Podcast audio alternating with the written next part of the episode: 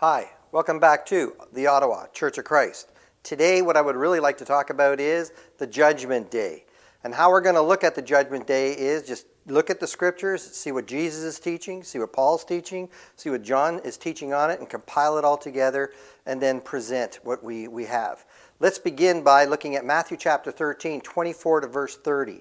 This is a parable called the wheat and the tares. In this parable, a good man sows seed in his field. Then an, an enemy sows tares. Then, as the crops start to grow, his servants recognize the tares and they want to go in and take them out. But the man says, Leave them until the harvest. Then we'll send in the reapers. They'll take out the tares. Then we'll gather the wheat to the barn. Well, in 37 to 43, Jesus now teaches us, explains what this parable is all about. The harvest is the, going to be the end of the age. The angels are, are the reapers, and they're going to come. Jesus is going to send his angels, and they're going to take away the tares, all the wicked people in this world, leaving behind the wheat to be gathered to the barn. Paul, in 2 Thessalonians chapter 1, verse 7 through verse 10, says, When Jesus is revealed from heaven, this is the judgment day, with his angels in flaming fire, dealing out retribution to those who do not know God and have not obeyed the gospel when he comes to be glorified in his saints. So, what Paul's saying is Jesus is going to show up, but first he's going to send his angels. They're going to take away those who do not know God and haven't obeyed the gospel.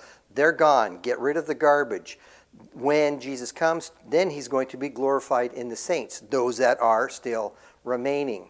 Uh, Paul, or should I say John, on the other hand, in Revelation chapter 20, verse 7 through 10, says, At the end of the thousand years, Satan's going to be released. He's going to gather his forces. When they surround the camp of the saints, before they touch this, the camp of the saints, the beloved city, fire comes down from heaven and devours them all.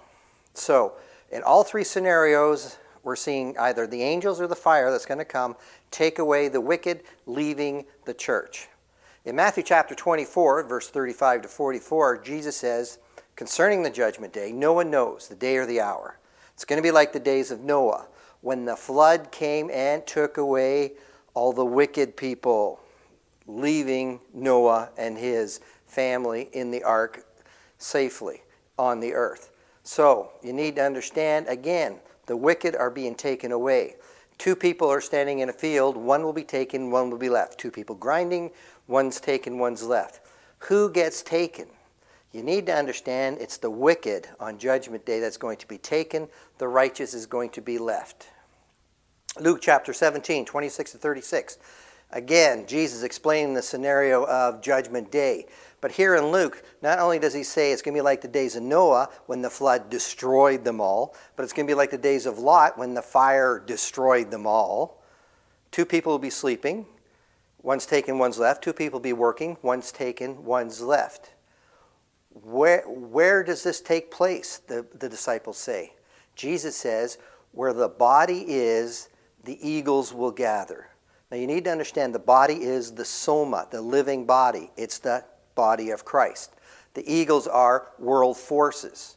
Just like in Revelation chapter 20, 7 through verse 10, we see the world forces, the eagles, Satan's forces, gathering around the body. And as soon as that takes place, fire comes down from heaven, devours them. Revelation chapter 20, 11, verse 15. Once the wicked have been taken away by the angels, they have to be judged, of course.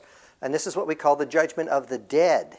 Look through 11 through verse 15 and notice he's not saying living or alive. It's always the dead, the dead. He's saying it four times.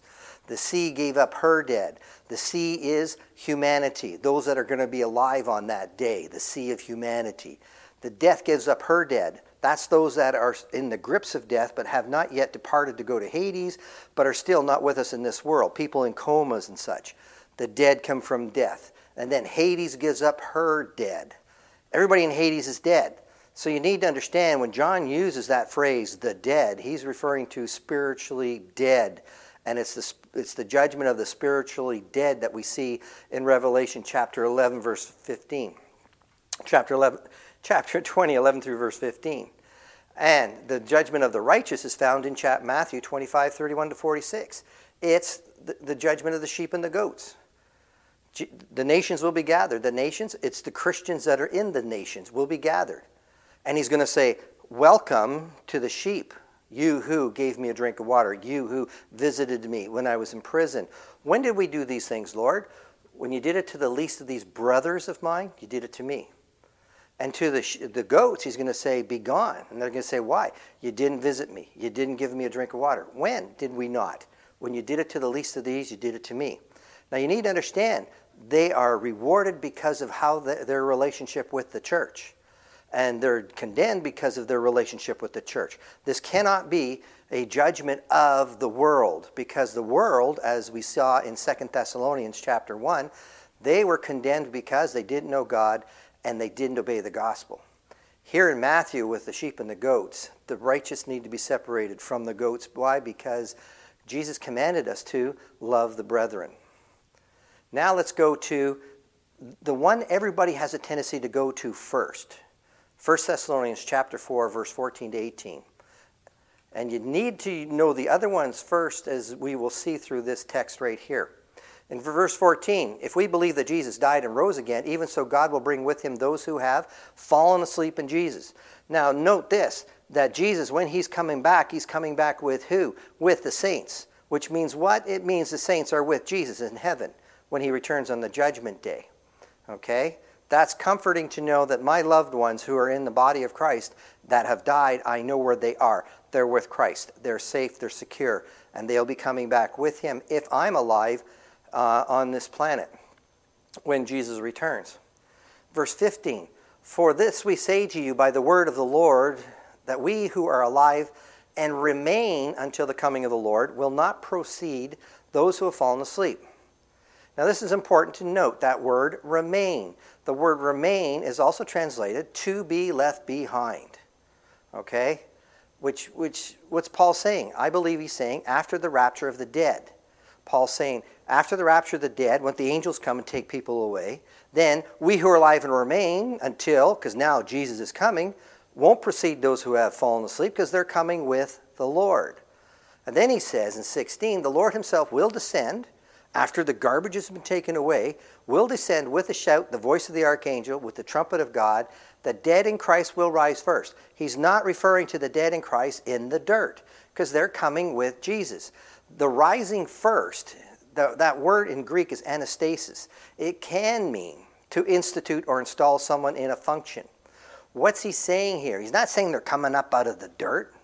What he's saying is the dead in Christ, when Jesus comes back, are given their immortal bodies first. And they're returning with Jesus, who's got his immortal body.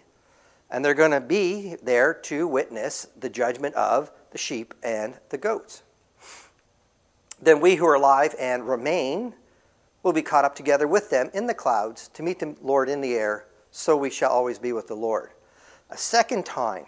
See, in 15 he says, We who are alive and remain. And now in 1 Thessalonians 17, we who are alive and remain. Is Paul kind of repeating himself? No, because the first time was referring to the judgment of the dead. This one is the judgment of the sheep and the goats. Then we, the sheep, who are alive and remain, have been left behind because the goats are gone. Now, because we've been judged, we'll be caught up together with them in the clouds to meet the Lord in the air. And so we shall always be with the Lord. Therefore, comfort one another with these words. You have to know the judgment day to be able to comfort one another with these words. What's, what's the Bible teaching us? Come judgment day, Satan can be released and gather around us, but he can't touch us. And on that day, Jesus is going to send his angels, and they're going to take away the wicked, and they're going to be disposed of. Then he's gathering his sheep to the barns. They're going to be judged and then the sheep are going to be with Jesus and the saints for, the, for all of eternity. And the beauty of this thing is that there's a lot of people who have movies out called Left Behind. There's a lot of people come have this teaching out that's called the Rapture, which says Jesus is coming and he's going to take all the Christians to heaven for however many years and then live on this planet for another thousand. If you look at the scriptures, it's total opposite. Next time Jesus comes, the angels are coming to take away the wicked, to gather the righteous, to judge the righteous, and then we're going to a new creation.